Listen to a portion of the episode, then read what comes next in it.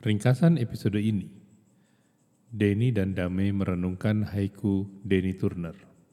Dalam derai gemuruh kehidupan, seorang yang tafakur tidak terbuai gemuruh emosi dan permasalahan. Ia yang telah mengenyam asam garam dunia, justru hadir dengan ridho, laksana bayi yang tercukupi segalanya dalam Tuhan. Dengarkan lengkapnya pada dialog suwung episode ini. Selamat datang di podcast Dialog Suwung ini bersama Pardamian Harahap dan saya Denny Turner. Kami berdua adalah sahabat spiritual yang berjalan bersama sejak tahun 2005. Suwung bermakna kosong, sadar berketuhanan, sering dimaknai dengan kata makrifat. Dialog spontan kami lakukan di tiap sesi dengan tema pokok puisi sakral berbagai tradisi.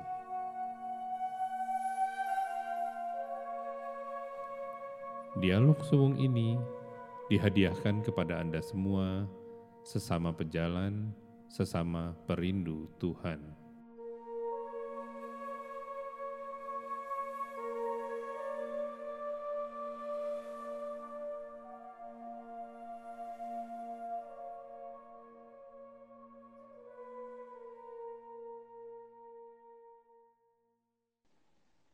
Bismillahirrahmanirrahim. Assalamualaikum warahmatullahi wabarakatuh.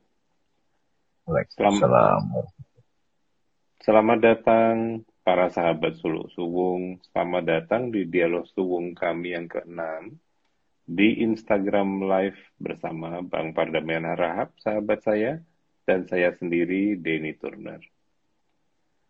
Dalam konteks tasawuf itu, suwung mengandung makna kosong, kesadaran berketuhanan sering juga dimaknai dengan kata makrifat. Adapun kenapa kami juga sebut ini dialog, karena kami melakukan dialog secara live, mengalir spontan, dengan tema pokok puisi sakral dari berbagai tradisi. Melalui dialog spontan ini, kami juga berkomunikasi dari hati ke hati dengan Anda semua, energi kita semua adalah doa agar kita dihantarkan Tuhan lebih terbuka akan hidup berkesadaran. Nah, untuk hari ini, Bang Dame dan saya itu sepakat untuk membahas haiku yang saya tulis beberapa waktu lalu. Saya akan bacakan haikunya, kemudian saya akan hantarkan dengan perenungan saya untuk selanjutnya saya dan Bang Dame akan jamming sama-sama merenungkan makna di balik ini. Haikunya adalah sebagai berikut, teman-teman. Hujan berderai, pria separuh baya duduk tafakur. Nah ini bisa direnungkan sebagai berikut. Ada gemuruh suka duka hidup, orang yang sudah separuh baya, udah asam garam, merenungi segalanya itu tanpa intervensi. Jadi teman-teman bisa rasakan tentang being present without intention. Tidak melakukan positive thinking, tidak melakukan negative thinking, tidak juga neutral thinking. Jadi di sini tidak ada action yang necessary. Saya tidak menegasikan, kalau negatif kan dari kata negate, saya tidak menegasikan. Saya juga tidak menaruh sesuatu, positif kan dari kata posit gitu ya. Jadi saya tidak mengintervensi apa pun. Dipahami bahwa dalam kondisi-kondisi seperti ini, pikiran bukanlah alat yang tepat. Karena apa? Pikiran itu biasanya adalah alat untuk domain objek yang perlu dimanipulasi. Sedangkan hmm. dalam haiku ini adalah tidak ada yang perlu dimanipulasi. Yang saya renungkan para sahabat adalah semakin kita coba cari akar permasalahannya, semakin bermasalah justru.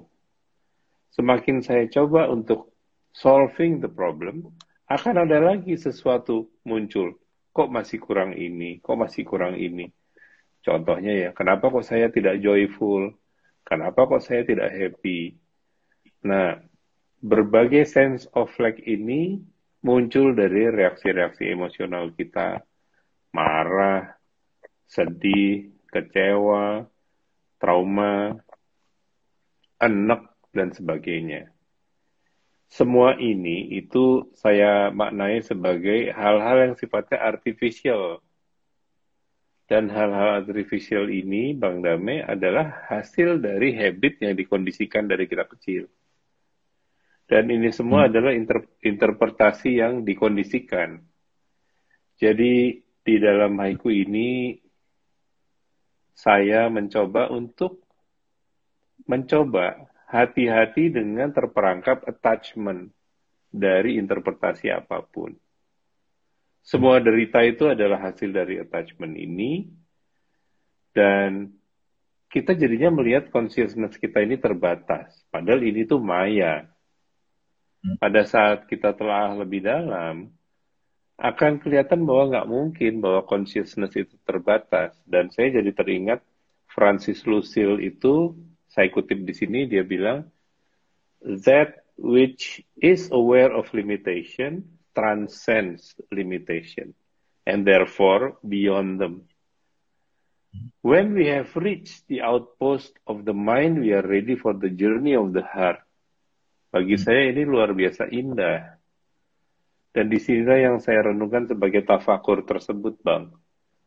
Pada saat kita sudah sampai di perbatasan, sesudah semua upaya kita itu, penalaran kita sampai ujung, di situlah kita sampai kepada awal dari perjalanan hati. Ya.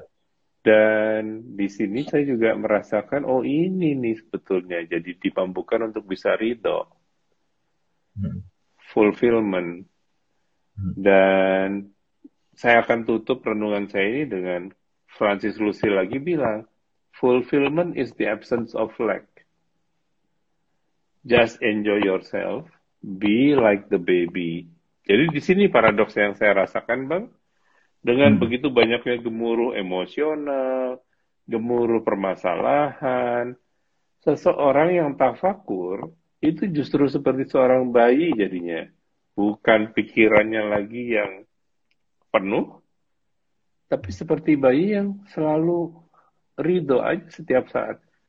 Bayi kalau udah dikasih makan, udah diganti popoknya, gimana sih stepnya dia?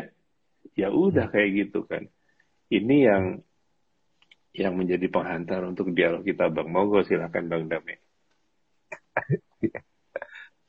Ya terima kasih Mas Lini, eh, teman-teman uh, sekalian yang sudah mulai rutin ya mengikuti dialog Zoom ini. Bismillahirrahmanirrahim. In the name of God, the most merciful and compassion. Assalamualaikum teman-teman. Waalaikumsalam. Ini uh, Mas Denny boleh terangkan nggak ke teman-teman dulu puisi pendek ini apa itu mungkin perlu diterangkan dikit kali Mas konteksnya puisi ya. pendek. Iya konteksnya biar teman-teman iya. kan pendek banget tuh cuma tiga baris. Iya. Jadi kalau puisi pendek ini sebetulnya konteksnya adalah kondisi keseharian, Bang. Hmm. Di mana di suatu hari saya itu betul-betul merasakan overwhelmed. Hmm. Dengan seluruh kondisi COVID lah, kondisi di luar sana, kondisi di dalam, hubungan dengan keluarga, hubungan dengan uh, anak, hubungan dengan istri, hubungan dengan orang tua. Nah, sering kali pada saat seluruh energi ini sampai, itu kan seperti hujan deras. Ya. Dan kita kan cenderung untuk merespon itu juga secara aksi versus reaksi. Hmm Nah, saya mendapatkan ilham justru untuk tidak merespon apa pun, Bang. Hmm. Tafakur dalam pengertian saya kembalikan kepada Tuhan. Apa yang akan muncul bimbingan Tuhan terhadap saya. Hmm. Dan ternyata begitu indah, yaitu saya jadi merasakan nggak ada yang salah, nggak ada yang masalah, nggak ada yang berat, nggak ada yang berlebihan. Dan saya Hmm. jadi merasakan bahwa, loh, ini semua memang Tuhan menghendaki seperti itu, dan jadi muncul rasa ridho, Bang. Hmm. Hmm. Dan bagi saya ini menakjubkan saya sendiri, karena kalau dulu saya pasti meresponnya beda. Entah saya positive thinking, atau saya buru-buru judgmental, ini enggak. Dan dengan tafakur tersebut, sebuah penghayatan yang sama sekali berbeda yang muncul. Ya. Dan Oke. langsung saya membayangkan seperti bayi. Bayi itu dalam kondisi apa pun, orang mau senang ke dia, orang mau marah ke dia, ya dia spreading love aja. Karena hakikatnya itu. Hmm. Iya. Saya mau apa, membagi dari dari ini dulu nih kebiasaan umumnya kita nih teman-teman. Jadi umumnya kita kan melakukan sesuatu atau merespon sesuatu itu dominan upaya. Upaya gitu, ikhtiar gitu. Kata-kata ikhtiar. Kita harus berusaha nih, nggak bisa terima begitu aja, nggak bisa ridho begitu aja. Dan teman-teman yang mendengar di sini pasti akrab dan intim apa biasa dengan itu. Mau sekolah berupaya, mau berhasil berupaya, dalam relationship itu berupaya gitu, upaya, upaya, upaya gitu. Kita tidak menyalahkan ataupun me- menolak itu, itu kenyataan yang kita alami. Dalam upaya itu kita juga melakukan satu proses perenungan, kadang upayanya berhasil sesuai maunya kita. Jadi makna berhasil itu masih sesuai maunya kita. Hmm. Kadang upaya itu nggak berhasil, ya nggak berhasil sesuai maunya kita, kita sebut gagal gitu. Nah ini ranah dualitas gitu. Makanya tadi sahabat saya Mas Denny itu menggunakan without interpretation positif and negatif gitu kan. Jadi tidak ada interpretasi bahkan kehendak mau positifnya begini nggak ada gitu. Jadi saya mau ngajak teman-teman untuk masuk ke situ dulu nih. Jadi kita kenali nih habit ataupun pola kita berpikir merespon seperti itu. Hmm. Nah, ada orang itu memaksakan kehendak. Jadi baik menurut versi dia itu ya kita sebut saja dia ya egois gitu ya, maksakan diri. Nah, terus ada orang yang memang sangat konsisten dengan positive thinking gitu ya. Jadi kayak teori motivasi kan udah be positif, be positif. Tapi situasinya begini gitu. Kayak tadi ada pertanyaan kan sudah muncul, nanti akan kita bahas. Uh, Mas Denny memberi analogi bayi, gimana kalau bayinya cacat ya. Kita stop dulu, skip dulu nanti Pak. Hmm.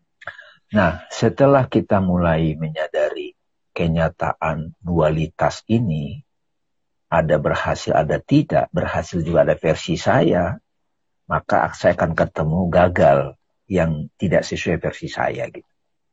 Saya nggak dapat sesuai versi saya ekspektasi. Nah, dimensi yang mau dijelaskan tadi itu adalah kita sudah bisa, sudah kenyang dengan analisa dualitas baik buruk. Hmm. Kita tidak lagi melihat baik buruk, tetapi kita mulai eh, sakit indah juga kok, gitu kan, masih begitu. Tapi masih ada koknya gitu. Sakit indah juga kok. Kenapa? Karena saya menemukan hikmah, wisdom dari situ. Gagalnya perusahaan saya ini juga ada bagusnya kok gitu. Tapi dia setelah oh, beberapa saat dia mengalami satu proses kontemplasi gitu. Hmm. Jadi fase pertama dualitas baik buruk, positif negatif, ada banyak upaya. Hmm. Fase kedua adalah setelah berlangsung beberapa lama, dia mulai ngeh. Yang negatif itu ternyata positif juga. Gitu. bukan positif. Ada sesuatu dimensi lain yang dia dapat, wisdom. Nah ini nih, dimensi yang ketiga ini nih, kalau mau dikatakan adalah dia sudah tidak melihat, nggak lagi berpikir Mas Denny. Saya ada hmm. teman juga itu, kok bang, kalau dulu aku suka ikro, gitu. setiap peristiwa dia ikro. Dia itu menolong. Jadi situasi sulit, orang yang nyebelin, orang yang menghina dia, dia ditipu. Untuk menyelamatkan dirinya, kembali kepada pusat dirinya, eh, ketenangan dirinya, dia menemukan hikmah. Tapi pasti berikutnya bang, kata, aku kok nggak ikro lagi, aku tidak memaknai lagi. Ya aku as it is aja gitu. Ya as it is. Jadi semuanya itu jadi satu pengaliran aja. Nah ini terus terang saya jadi teringat, saya mengutip nih kata-kata dari Satguru Mas Denny. Judulnya kata-katanya gini, once you shift your order to of priorities from having strip doing, being, to being, doing, having, your destiny will be in your hands. Jadi pasti awal itu kan kita pendekatan kita kan kita fokus kada pingin punya ini, pingin punya ini, pingin punya ini, iya enggak? Lakukan ini, lakukan ini, lakukan ini. Jadi having, doing, being. Ini umumnya orang. Itu sama juga yang tadi. Having, doing, having kan saya punya, saya ingin punya ini, punya ini. Terus saya ingin melakukan ini, melakukan itu. Hmm. Tapi dia bilang being. Ketika kamu sudah berubah, shifting dari prioritasnya itu having, doing, being, terus berubah menjadi being dulu. You are. Baru you are awareness itself, your true self baru doing. Baru dia memiliki. Maka takdir akan ada di tanganmu gitu. Ini ini nyambung Bang, saya saya olah ya dari sini ya Bang Dame. Beberapa tahun terakhir ini saya selalu merenungkan kata-katanya Syekh Isa yang pendek, Free of. Tapi hmm. saya nggak ngerti-ngerti. Baru setelah saya menembus fase ini saya baru oh si Aisyah itu bilang begini Tuhan itu indah beautiful. Jadi semua yang datang dari Tuhan itu by definition pasti, pasti indah.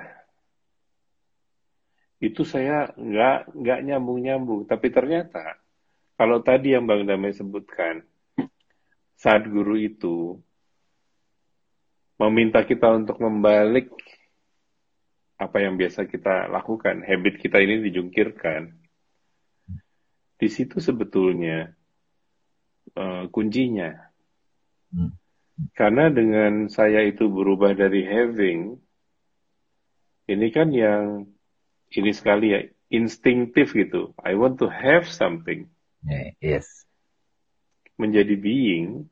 Di sini doing dulu, doing ya, dulu, doing terus being. being ya.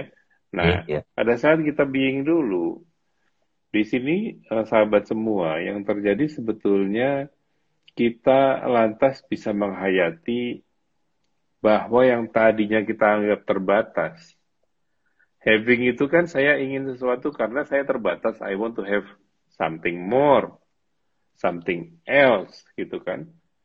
Ini kan sebetulnya anak dari ini adalah attachment ya kepemilikan ya kepemilikan sama seperti pada saat kita sedang dihujani masalah kita kan attach terhadap masalah-masalah tersebut hmm. nah pada saat kita itu pindah menjadi being menjadi seperti bayi itu hilang semua attachment tersebut dan kalau saya pinjam ini derajat-derajat jiwa yang Bang Dame itu sering yeah. sebutkan, yeah. Kita yeah. ber, berubah dari mulhamah yeah. yang menimbang-nimbang hmm. pindah ke mutmainah dan pindah ke rodiah. Iya, betul. Jadi di sini jadi nggak ada kok lagi karena dari awalnya saja sudah ridho. Dan yang saya rasakan sendiri itu ridho ini timbul para sahabat semua adalah karena yang selama ini saya anggap serba terbatas. Ternyata saya sadari itu tuh ilusi, maya, kalau istilah Hindunya ya. Ini ilusi. Pada saat kita itu jadi being, kita jadi bisa melihat dengan benderang gitu ya bahwa everything yang kita anggap itu objektif dan terbatas itu sebetulnya adalah subjektif dan universal. Kita kemudian jadi melihat, loh ini semua Tuhan. Kalau ini semua Tuhan, why worry? Dan seperti Bang Dami bilang tadi, begitu penghayatannya adalah semua ini Allah, doingnya jadi beda. Yes.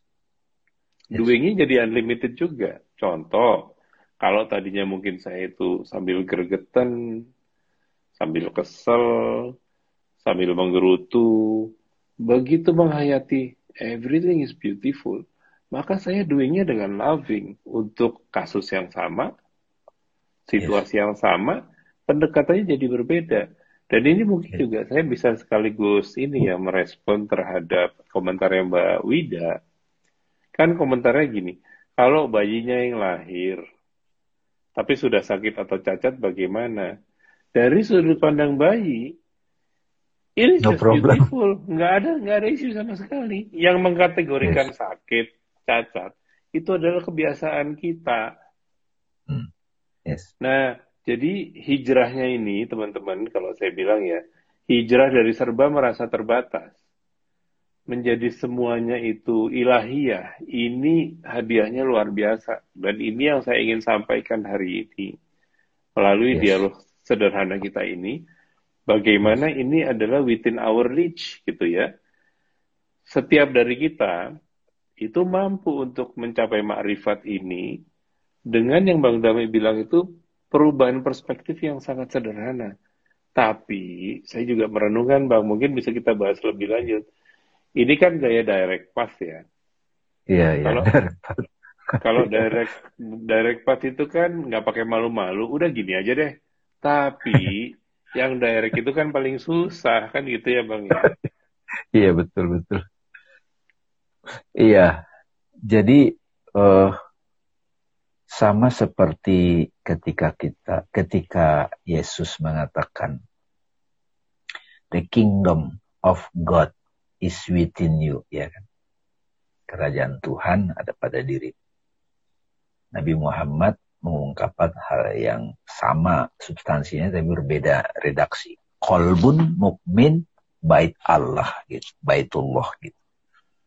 Jadi kolbun mukmin baitullah. Bethlehem, tanah yang dijanjikan gitu kan. Hmm. Jadi perang di Palestina itu di Timur Tengah itu sebetulnya punya sejarah panjang karena mereka merasa hak mereka lah untuk menempati tanah yang dijanjikan gitu. Nah Guru Muji ngomong gini Mas Dini, Guru Muji. Kingdom of God itu sebagian memaknai itu place, tempat. Tapi sebetulnya kalau kita merujuk kepada eh, kata-kata uh, dari Nabi Suci itu, itu sebetulnya state of being state of being. Jadi Mas Denny saya kemarin itu menonton satu dialog. Saya sebut aja. Jadi mungkin teman-teman bisa tonton deh. Jadi ulang tahunnya Iwan Fals itu diwawancarai satu youtuber namanya Soleh Solihun. Nah saya dengerin tuh. Karena percakapannya jujur gitu. Kalau percakapannya jujur kan asik kan. Gak banyak topeng gitu. Jadi, nah, jadi waktu itu Bang Iwan itu ngomong begini Mas Dini bagus banget. Apa yang buat kamu bahagia ditanya sama Soleh Soleh. Saya itu bahagia itu ya bukan having lagi. Bukan punya ini punya itu lagi. Bukan melakukan ini melakukan itu lagi. Makanya having, doing, being. Kalau having kan, kalau saya main gitar saya bahagia. Saya kadang melihat seorang ibu rumah tangga habis beresin rumahnya, dan dia selesai dia lakukan dengan tulus, itu saya sering meneteskan air mata kayak gitu. Dan itu indah katanya. Seorang misalnya pegawai negeri, dia bekerja dengan jujur dan tulus.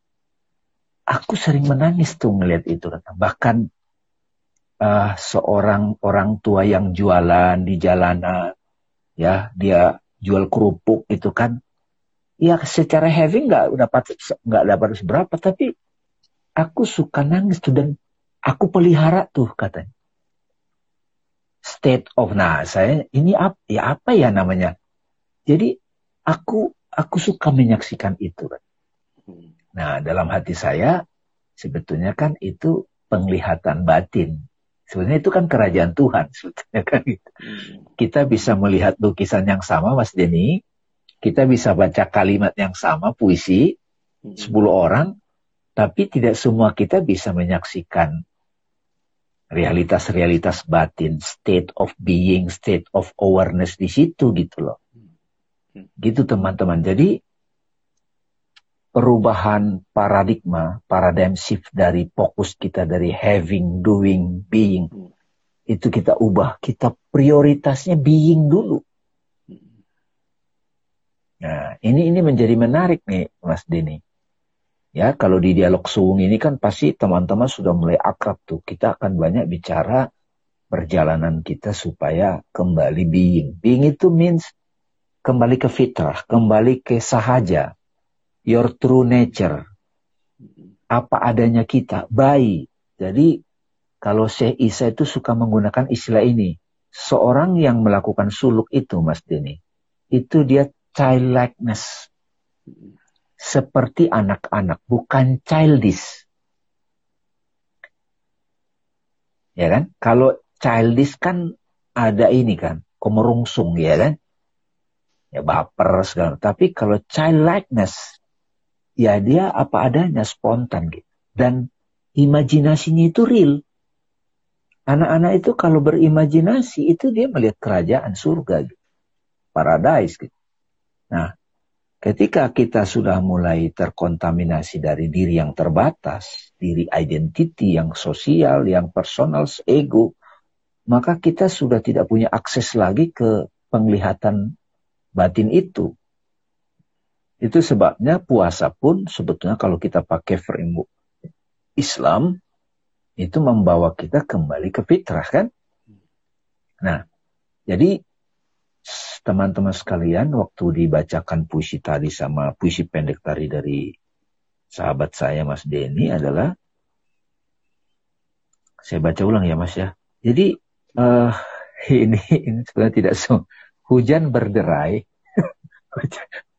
ya kan ini kan multi multi interpretasi hujan berderai ini ini sebetulnya menarik nih ya saya juga pernah mengalami begini kayak ngeliatin hujan gitu kan turun gitu kan tapi di sini kan bukan anak muda di sini Mas Denny. Pria separuh baya. Jadi hujan berderai. Jadi teman-teman ini aja coba menyaksikan aja pengalaman hujan berderai gitu kan. Hujan kan semua kita gampang tuh mengalami itu. Pria separuh baya duduk tafakur. Jadi ini momentum ketika kita itu yang sekarang saya suka kenalkan itu standing as awareness, Mas Din. Mm-hmm. Jadilah berdi apa standing as awareness gitu. Karena nggak ada nggak perlu apa-apa lagi di situ. Makanya kan being kalau sudah being dia tahu mesti doing apa. Setelah doing apa, ya ya tampak luarnya orang ya dia jadi punya mobil katakan dia jadi punya karya dia punya ini nah ini ini menarik kalau hmm. kamu sudah berubah paradigma prioritasnya hmm. maka sebenarnya takdir ada di tanganmu kenapa maksudnya takdir di tanganmu karena you, kamu adalah dia gitu kalau kamu adalah dia mau apa lagi coba gitu. Ya kan? jadi ini juga menarik nih mas Denny. Jadi kalau kita di di training kan misalnya having, doing, yeah. terus being. Prioritasnya kan kalau Abraham Maslow kan uh, basic need gitu kan. Punya rumah punya ini. Hmm. nah itu itu jalurnya itu paradigmnya itu ya dari having doing sama being kan tapi hmm. di akhir hidupnya menurut yang di apa yang dicatat Abraham bilang mestinya yang aktualisasi diri dulu baru yang lain ini saya jadi ini bang uh, merespon gitu ya kan dari kita itu pada saat beragama itu ada harapan-harapan yang sering itu termunculkan dengan doa misalnya begini ya Tuhan jadikan aku alatmu nah yang menjadi misteri adalah supaya saya bisa menjadi alat Tuhan. Ya being dulu, childlike dulu. Bukan dengan ambisi, bukan dengan ikhtiar, tapi dari tafakur itu dulu. Yang tadi saya hayati dari penjelasan Iwan Fals itu sedemikian mendasar bagi saya, yaitu kerendah hatian yang muncul karena jiwa kanak-kanak. Dan ini sebetulnya esensi dari pria separuh bayar duduk tafakur ya, adalah ya. Di, dia melihat hujan itu sudah non judgmental lagi. Hmm. Tidak melihat itu sebagai sesuatu yang harus diperangi, tidak melihat itu sebagai sesuatu yang harus disiasati, first and foremost itu hujan ini sedemikian indahnya ya ternyata. Bahwa ini nanti bikin banjir, bahwa ini bikin dia itu masuk angin atau apa, itu perkara kemudian nanti doingnya tergantung dari konteksnya.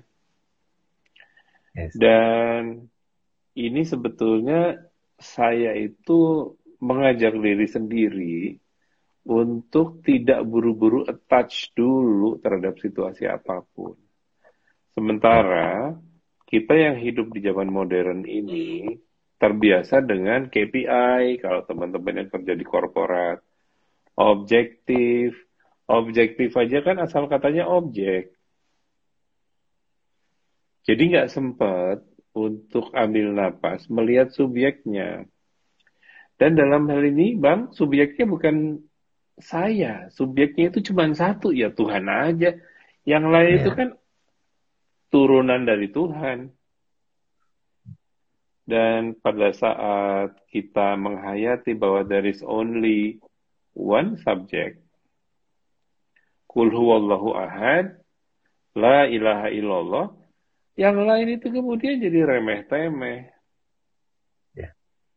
apa yang menjadi derita saya apa yang menjadi keluh kesah saya bahkan la ilaha illallah. Terus ngapain gue pusing? Dan yang juga indah di dalam kesahajaan ini kebersahajaan ini adalah kemudian kita akan dituntun. Ah begini aja ya jadi doingnya eh. itu doingnya itu tertuntun jadinya malah Iya, iya. nggak pakai panik, nggak pakai marah, nggak pakai was-was, tidak pakai cemas, dan ini kan luar biasa indah ya, sehingga pada saat ultimately kita itu sampai ke having, pada saat dapat, yang ada juga syukur aja.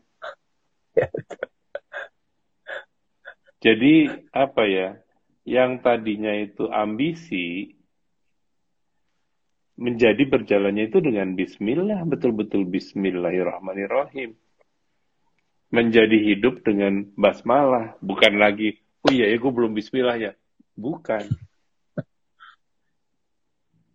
Dan ini yang saya temui, Bang, bahwa ternyata hal-hal ini sedemikian di depan mata. Hmm. Sedemikian sederhananya. Tapi seperti Iwan Fals bilang tadi, ya memang kepekaan itu yang masih diasah bahwa everything is beautiful. Apa yang dilakukan istri itu selalu beautiful, yang dilakukan anak itu selalu beautiful. Kalaupun si anak itu menyakiti hati kita, itu lebih karena beda perspektif aja. Seringkali kita sebagai orang tua itu kan merasa lebih tahu atau ingin mengarahkan, but not necessarily sebetulnya kita sendiri juga tulus pada saat pengarahkan. Sementara kalau kita itu menghayati bahwa ini semua subjeknya Tuhan, ya kan apa pun itu pasti dalam naungannya. Kalaupun sesuatu itu menjadi jelek, menjadi jahat, menjadi buruk, itu sudah ada ceritanya sendiri yang nanti emang perlu dijalanin. Emangnya kita masing-masing nggak pernah ngaco. Saya yakin kita semua yang hadir di sini ini sering banget ngaco. Kok masih balik lagi? Kan Tuhan juga. Saya barusan itu uh, terpikir gini Mas Denny. Ini dialog-dialog kita ini sebetulnya kan pendek-pendek sebetulnya ya. Tapi ini memang direct path nih teman-teman. Direct path itu ada nanti istilahnya kalau di Zen itu Satori teman-teman. Satori. Semacam kalau di Syekh Hussein itu nyebut itu glimpse. Glimpse open the path. Jadi atau apa ya uh, awakening awakening yang sebetulnya mengubah arah banget teman-teman hmm. dialog ini hmm. Hmm. kita tanpa harus mengalami goncangan hidup gitu jadi bisa aja di sini teman-teman hadir 41 orang itu tiba-tiba jadi semacam kayak paradigm shift gitu yang dahsyat gitu dan ya hujan berderai pria separuh baya duduk tawakur Aduh, ini kalau kalau nggak apa ya, ya ini kan kata-kata mati aja sebetulnya. Kalau padahal sebetulnya kita kan ada momen-momen tertentu kadang kita ngelihat sunset gitu kan. Hmm. Tiba-tiba kita ngelihat Tuhan gitu kan di situ. Hmm. Saya bayangin Mas Denny lagi tulis ini hujan berderai, Spiria separuh baik tapakur. Itu sebenarnya singgot teman-teman ya fa'ina tuwallu pasamma wajhullah gitu. Jadi menyaksikan dia gitu. Dan kayak tadi pagi ya mas. Tadi pagi tuh habis bangun saya mendengarkan banyak pengetahuan lah gitu. Wah banyak banget gitu. Bahkan saya udah bikin slide show di dalam imajinasi saya bikin ini gitu semalam nulis. Tiba-tiba saya ambil apa HP saya mau rekam Nggak ada tuh keluar. Nggak ada keluar. Tapi sampai sekarang saya masih menyaksikan itu. Pengetahuan itu begitu derasnya. Nah, uh, saya terus terang kagum sama orang-orang yang dia mampu mengikat hikmah itu dengan tiga kalimat pendek gitu. itu luar biasa itu. Ini ngasih apa bang? Uh, saya merenungkan yang beberapa waktu lalu bang Dami ngomong pribadi ke saya gitu. Di luar sesi ini. Ngalir aja. Hmm. dan direct path ini para sahabat semua itu sebetulnya mengubah juga alam pikir saya. Dulu banget waktu saya baru mulai itu kan seolah-olah tuh syariah, toriko, kemudian hakikah gitu kan, supaya bisa makrifat. Ternyata seperti yang Bang Dami bilang tadi, glimpses itu, kalau istilah Syekh Hussein tersebut, itu betul-betul terjadi. Hanya karena kita sibuk mengobjektify, oh gue harus naik kelas dulu nih, dari syariah, harus toriko, untuk bisa kemudian makrifat, dapat hakikatnya. Jadi nggak pernah kelihatan yang tadi sangat indah yang Bang Damai sebutkan adalah bahwa setiap saat di keseharian kita semua, hakikat itu datang terus. Nah, kita menangkap atau tidak, itu tergantung kita sendiri itu butek atau enggak. Dan yang bikin kita butek itu adalah kalau kita itu attach, attach terhadap objektif kita. Oh, aku harus sampai ke sini. Padahal semua yang datang dari Tuhan itu selalu gift sifatnya itu.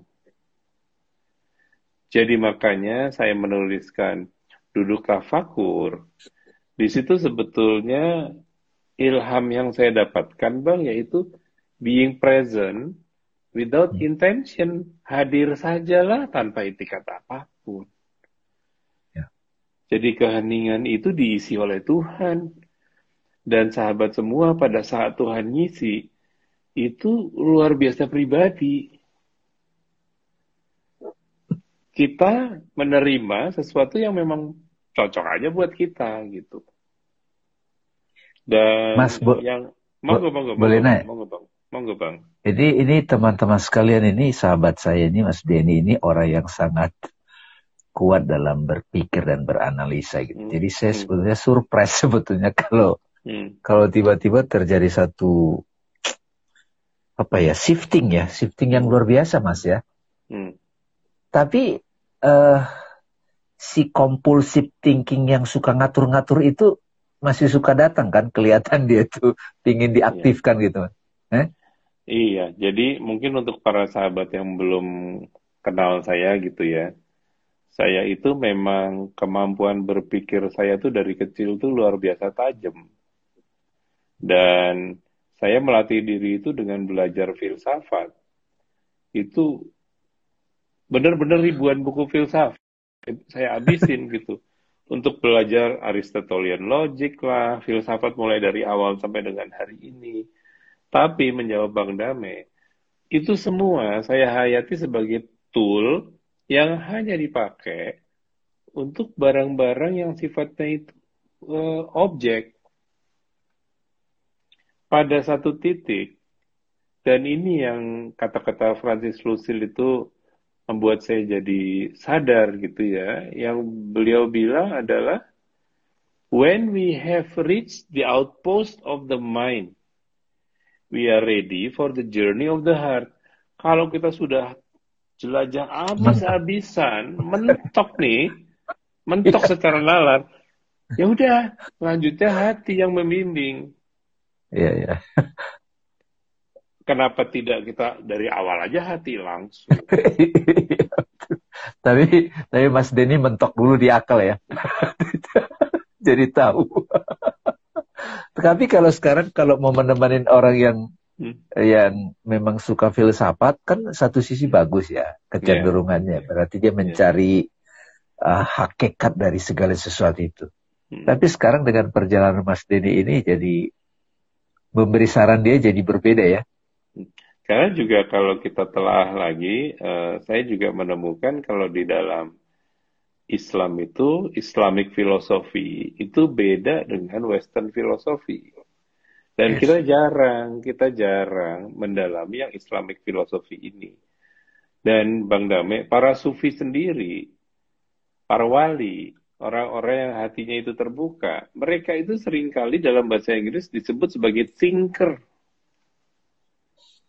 Jadi mereka bukan orang-orang yang kosong, bukan. Tapi jalurnya beda. Kalau filsafat itu kan gitu. Saya nggak ngerti, maka saya harus cari tahu. Jadi saya itu akan selalu pengen tahu karena gue nggak ngerti. Sedangkan kalau kita itu bergerak dalam agama, ini semua Tuhan. Bagaimana saya memahami di dalam koridor Tuhan? Beda dong. Beda dong. Dan yang yang mencengangkan lagi misalnya, kita digress sedikit lah ya.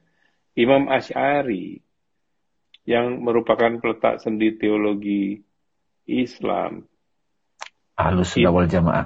Ahlus sunnah wal jamaah. Beliau tuh seribu tahun lalu lebih sudah menyatakan kebenaran yang sekarang terbukti dengan mekanika kuantum.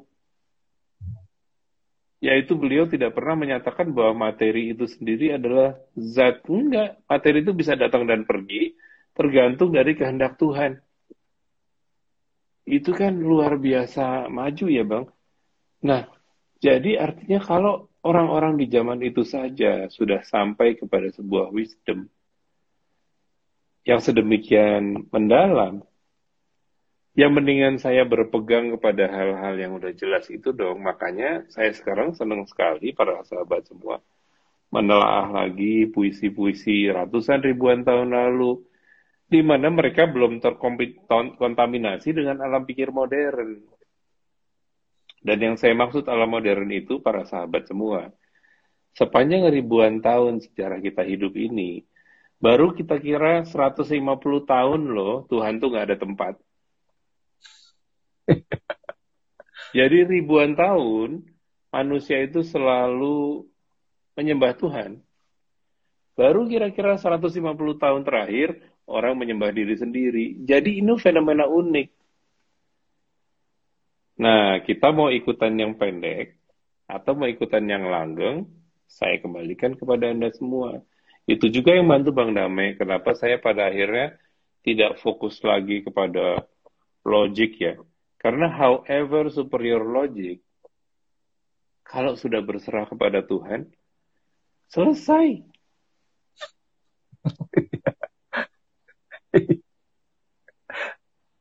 ini betul sih Bang, ini memang transformasi yang luar biasa dahsyat di dalam hidup saya.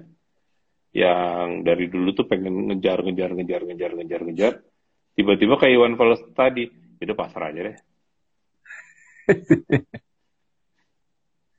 Ya, ya.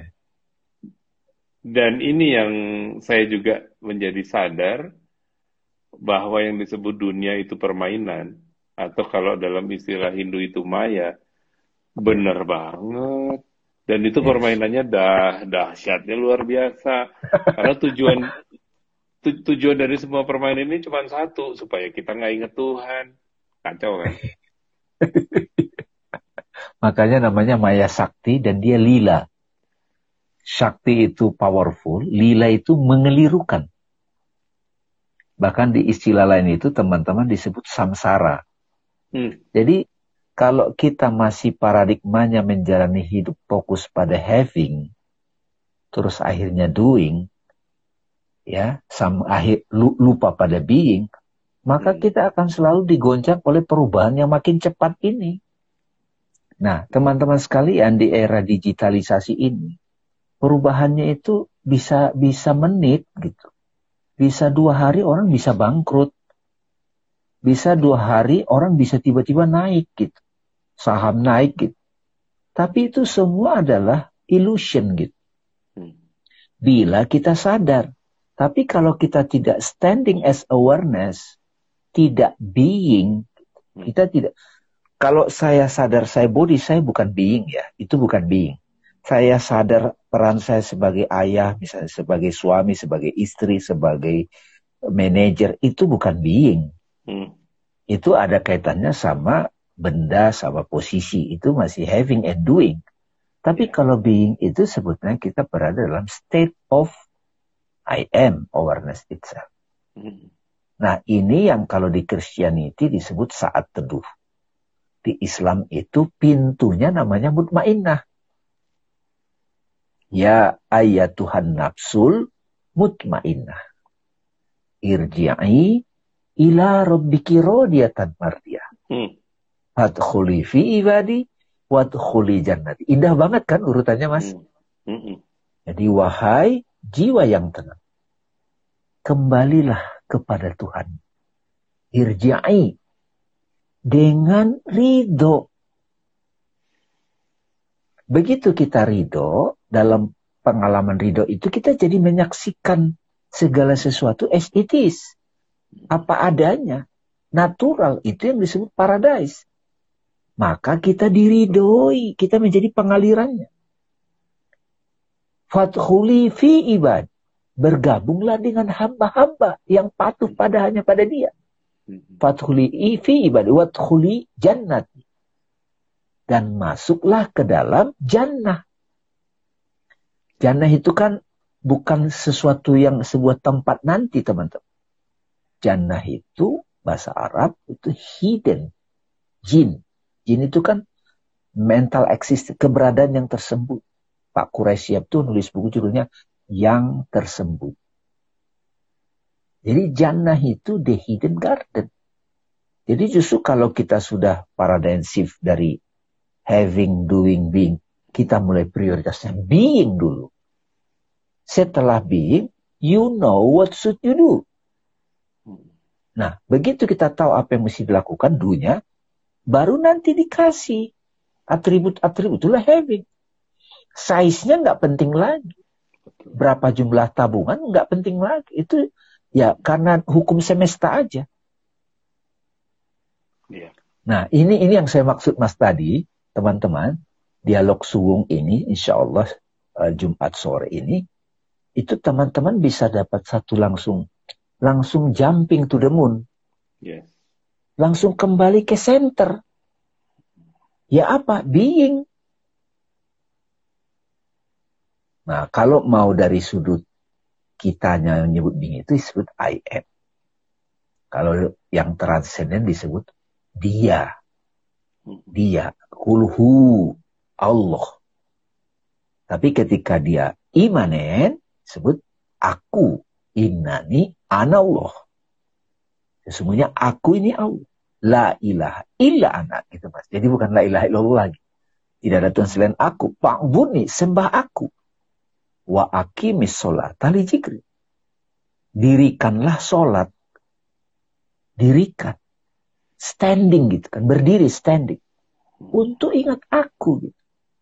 Be as you are. Itu kalau kata David Goodman di mengulas tentang keberadaan Ramana Maharishi. Be as you are.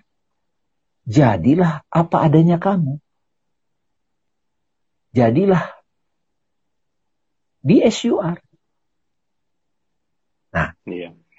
tadi juga saya barusan diskusi sama beberapa teman Mas jadi hmm. gimana nih merespon perubahan gitu kan? Ya, perubahan ada, pelajari sifatnya, fisik berubah mentality berubah, emosional berubah, imajinasi berubah, personality berubah. Nah, yang menarik lagi, kita yang tampil di digital, wah berubah. Nah, yang nggak berubah apa? Aku yang berada di dalam semua pengalaman itu. Hmm. I am sad, I am hungry, I am uh, profesional, I am, I am, I am. Ini I am yang nggak berubah ini apa nih? Hmm.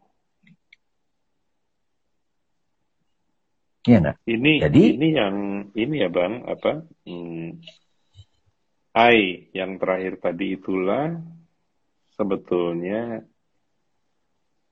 yang tidak saya coba istilah yang pas ya. I yang itulah yang sebetulnya self dengan S besar. Ya, yeah. the self. Diri sejati. Dan tadi para sahabat pada saat Bang Dame itu menjelaskan itu kan perintah Tuhan sendiri ya. Kamu mutmainah, ridho, nanti mendapat ridho sehingga bisa masuk ke dalam jannah, hidden garden. Dan kembali lagi para sahabat semua, kita menghayati hidden gardennya ini bukan seolah kita mau pergi ke Bali, tapi ini state gitu kan. Dari momen ke momen, manakala awareness ini hadir, kita mendadak masuk lagi ke dalam hidden garden tersebut. Yang sudah bisa kita hidupi saat ini juga. Mati sebelum mati, istilahnya kalau para wali itu gitu kan. Dan memang dari waktu ke waktu kita akan keluar lagi, masuk lagi, keluar lagi, tergantung dari bagaimana kita mengolah presence tadi apakah kita ini sibuk dengan I diri yang kecil atau I diri sejati yang besar tadi. Harapan saya sih sesi-sesi seperti ini itu bisa membantu para sahabat semua untuk langsung gitu ya nyicipin dan kemudian bisa menghayati ini secara lebih sering. Karena setelah saya pelajari segala macam termasuk The Secret apa gitu ya. Hal-hal itu semua itu sifatnya masih ilusi. Kalau kita dapat yang kita inginkan so what? Gue pengen kaya. Oke gue udah kaya. So what? Apalagi selalu akan ada sense of lack masih ada kekurangan lagi. Dan kekurangan ini yang artinya para sahabat kita belum mutmainah apalagi ridho, apalagi mardia mendapatkan ridho dari Tuhan gitu kan. Jadi sebetulnya seluruh yang kita lakukan bersama ini itu adalah untuk merawat keimanan kita. Dan merawat keimanan itu dalam pengertian yang sangat sederhana adalah ya udah Tuhan aja. Penghayatan mutlak bahwa udah Tuhan aja. Sehingga yang kita lakukan sehari-hari apa pun juga itu mengalir dari ya udah Tuhan aja. Dan memang ini pada gilirannya kalau jadi habit seperti Stephen Covey gitu ya, perilaku kita juga akan berubah. Karena kalau tadinya itu orientasinya adalah me, me, me, me. Sekarang berubah. Tuhan, Tuhan, Tuhan, Tuhan. Yang akan terjadi, yang saya rasakan sendiri di diri saya, para sahabat, kita jadi kayak bayi. Dalam pengertian, bayi itu kan, kalau kita lihat bayi apa pun, dari yang lihat bayi, yang muncul hanyalah love. Karena bayi ini memancarkan love nggak ada yang lain yang dia pancarkan. Bagaimana saya bisa humble supaya yang terpancar dari saya hanyalah cintanya Tuhan saja. Dan I think at this stage of my life ya itu yang paling penting ketimbang yang lain-lain gitu. Saya jadi teringat ini mas. Hmm. Waktunya tinggal dikit ya. Sekalian penutup jadi, ya bang ya, monggo. Ya. Jadi teman-teman saya jadi teringat waktu saya dulu ditanya di beberapa pertemuan. Bang kasih contoh dong sosok yang mardiah. Kalau yang ridho kan kita sudah menerima orang itu begitu. Udah kita nggak terganggu. Kita sudah, ya memang dia begitu gitu.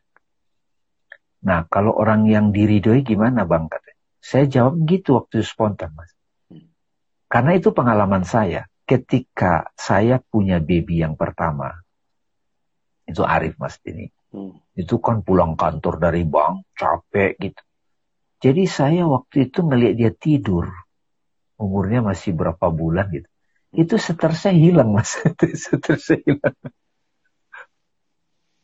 Jadi bayi itu memang sosok manusia yang diridoi dan belum mecer. Nah kita nih kalau sudah suluk, kita kembali jadi baik, tapi udah matang mas gitu. Jadi hmm. adaptif gitu. Jadi kalau Mas Denny nanti tetap ngajar di konsultan saya juga ya main musik gitu. Terus ya, kota lo terkenal apa? Tapi matang tetap bayi gitu. Itu bayi yang tampil aja. Gitu. dia jadi soleh appropriate gitu. tapi sore ini teman-teman saya dapat istilah yang apalagi terinspirasi lagi. Kalau Mas Denny tadi mengajak kita mengenal bayi yang sudah keluar, hmm. orang yang sudah being present itu, itu seperti bayi yang, nah, yang kita lihat kecil kan, gitu. tidur pulas. Tapi ini kalau lebih tenggelam lagi, Mas, bayi, bayi saat di perut ibu, Mas, semua di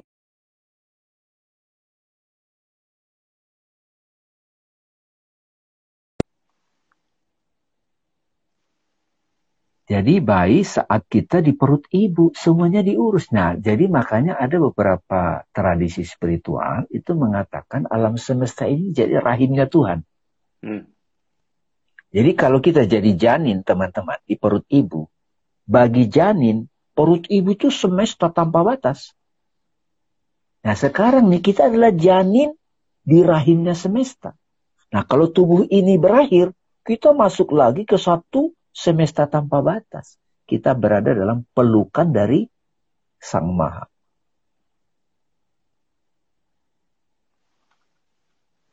Nah, itu tempat istirahat. Amin.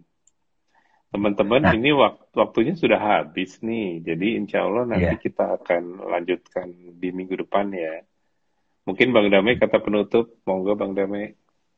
Ya, terima kasih. Uh, teman-teman Mas Dini atas puisi pendeknya ini yang simple tapi juga bagi saya pribadi teman-teman membuat saya jadi lebih peka ya ikro lebih peka melihat segala sesuatu itu sebagai momen-momen momen-momen kesadaran ilahi sebetulnya.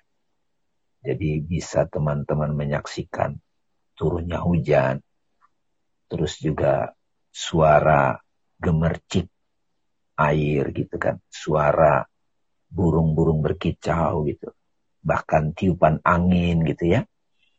Nah momen-momen seperti itu sangat penting kita sering-sering uh, sadari di tengah-tengah dunia kita ini yang begitu semuanya ras gitu.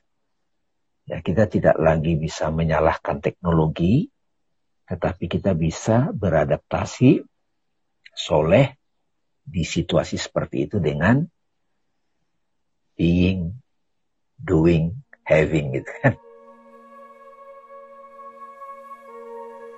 Kami undur diri, semoga dialog suung episode ini tersampaikan dengan baik dan menjadi kebaikan.